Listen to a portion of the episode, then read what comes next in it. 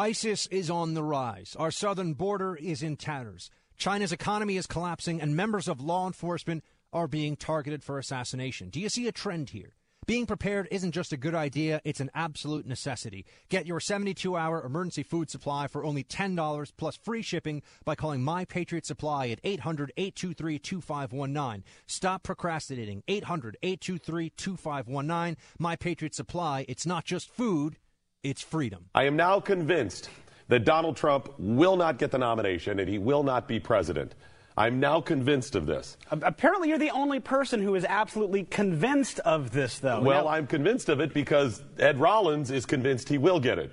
Oh, well, now there's, there's a good point. Who is more wrong when it comes to political punditry than Ed Rollins? You know, Ed Rollins, the not really conservative guy that they always pull out for CNN and that to go, look, we got a conservative here, too.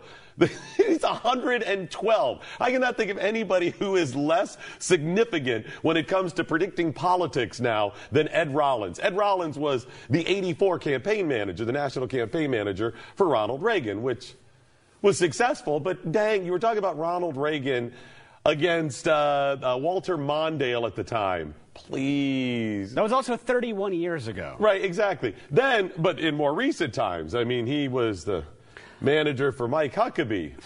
Who, I mean, Mike Huckabee has been surging, leading the cause, has been a political force for. Ooh. Yeah, Mike Huckabee's was even in 2008. It was seven years ago.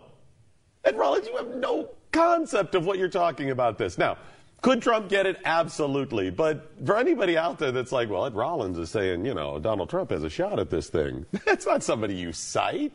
Seriously. If anything, to cite that says Trump possibly has a chance, take a look at the poll numbers and stuff. Now, if we'd have said a couple months ago, in fact, when Trump announced his candidacy back in June, I was thinking the same thing in terms of, okay, this is going to be just an opportunity for Trump to promote himself again. Not going to be a legitimate shot, and he doesn't really have a chance. He's this reality star. He's brash. He's got a progressive Democratic history, so he doesn't have a chance. But somehow, through through some sort of means of connecting with people, he's been a force. We've uh, talked about this on our morning radio program. We're heard regularly Monday through Friday on the Blaze Radio Network. And what we've come up with is this.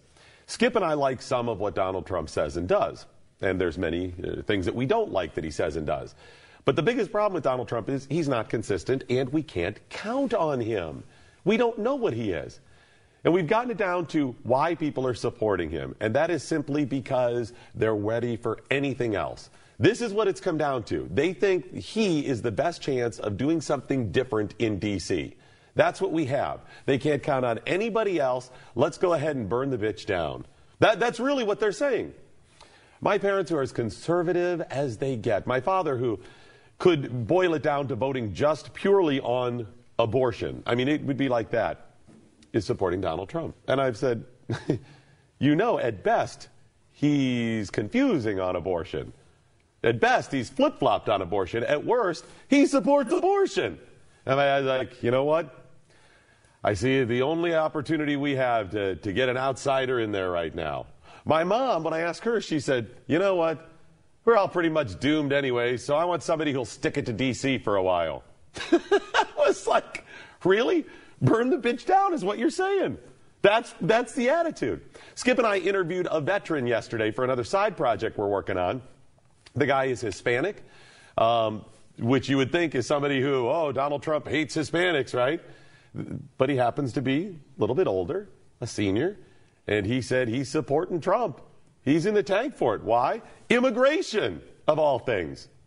So he's connecting with some things, some people, certain ideas, but I can't support him based on his track record. I need a little more consistency. Tell you what, Don, stick around another 10 years and prove to us that everything you did prior to you running for president was not really you, that you've truly had a change of, of heart and feeling, and you really believe these things you're saying now, and then maybe I could vote for you. Well, and my thoughts on Donald Trump are, are this. Yes, he does have a spotty past that is certainly of concern, although if he were to be president, I think he would actually do a, a decent job. And on those things that he needs to be conservative or Republican on, I think he would probably do fairly conservative Republican things.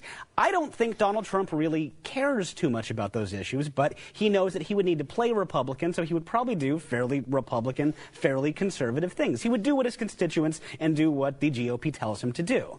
It's okay if you support Donald Trump. It's okay if you don't. Like I said, I like some of what he does. I don't hate the guy, but I also can't support him personally. He's not going to get my vote. He's just not the person for me. By the way, another reason how you know or should know that he's not going to get the nomination, Steve Schmidt has said, yeah, he's, uh, he's held that lead. He likely could do this.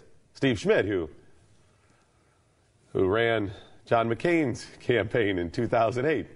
How'd that work out, Steve? Serious. Seriously.